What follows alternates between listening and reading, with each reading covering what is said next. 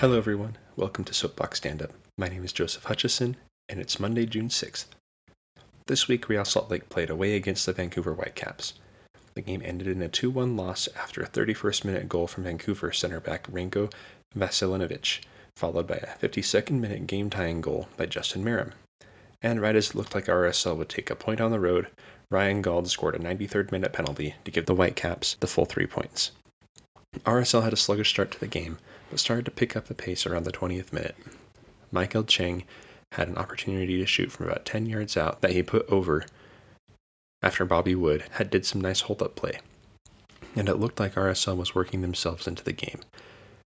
During this time, Aaron Herrera received his first of two yellow cards of the evening after what I would say was a definite foul but never a yellow card in my book. He later received his marching orders upon giving up the penalty at the end of the game. Then in the 31st minute, RSL conceded a sloppy goal off a long throw from Vancouver.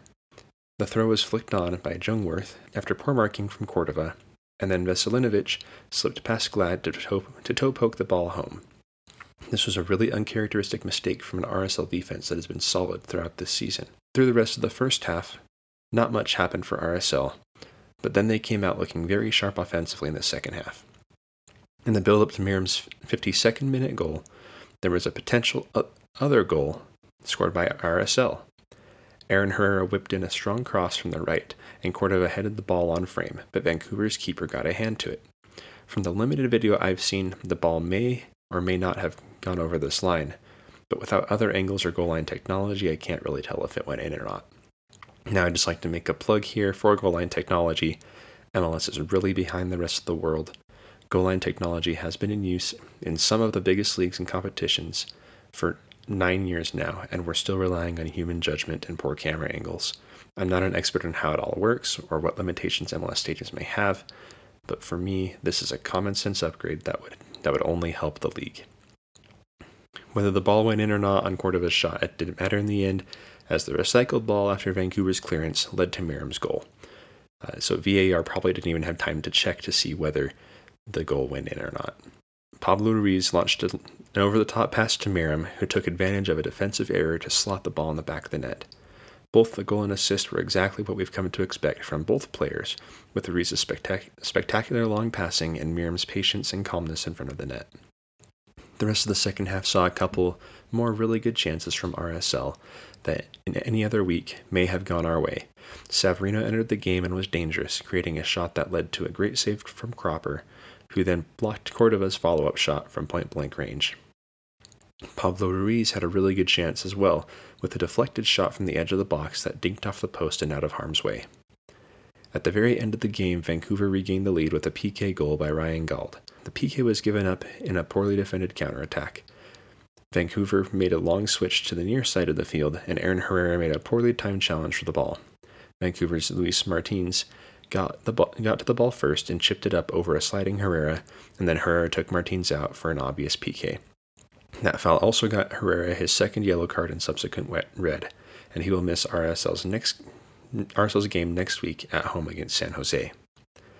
Of note in this game was the return of Anderson Julio from injury, as well as the debut of Diego Luna. Luna was signed this week from El Paso Locomotive in the USL, and is a very highly rated 18 year old player. In the post-game presser, he said that his preferred posi- position is at the 10, but he can also play as a winger or a false 9 if that's where he's needed.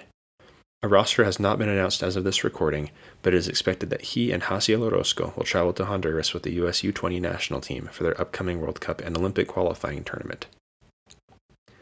We also saw Luna and Orozco play significant minutes in the Monarchs uh, with the Monarchs yesterday in their 4-0 loss to Vancouver Whitecaps 2. Other RSL players to get playing time in that game were Chris Cablan, Eric Holt, and Julio Benitez. The Monarchs dug, dug themselves into a hole early when Golden Mafuente got a red card in the 19th minute. They then were down 2 0 at the half, held on for most of the second half, then allowed two more goals in the final 10 minutes. In good news for the Monarchs, Taryn Williams made his return to the team after being out with injury RSL fans will also be glad to hear that Eric Holt saw significant minutes after being out with an injury since March 26th against Sporting KC.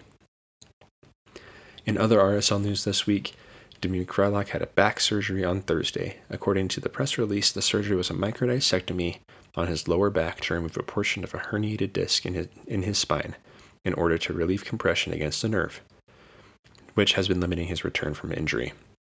The Senior Director of Health, uh, of Athletic Health and Performance, Theron Enns, said, while Damir's rehabilitation showed signs of progress, undergoing this minimally inv- invasive procedure will give him the best opportunity for a long a successful long-term outcome.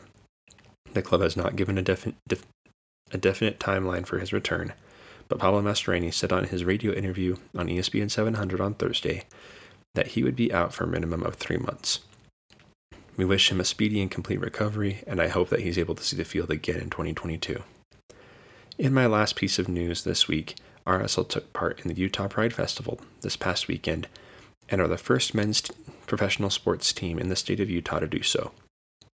The club's press release said that this is part of Real Salt Lake's overall effort to provide support for Utah's LGBTQ community, which included Pride Night at Real, at Real Salt Lake and Real Monarchs home matches and fundraising efforts for suicide prevention.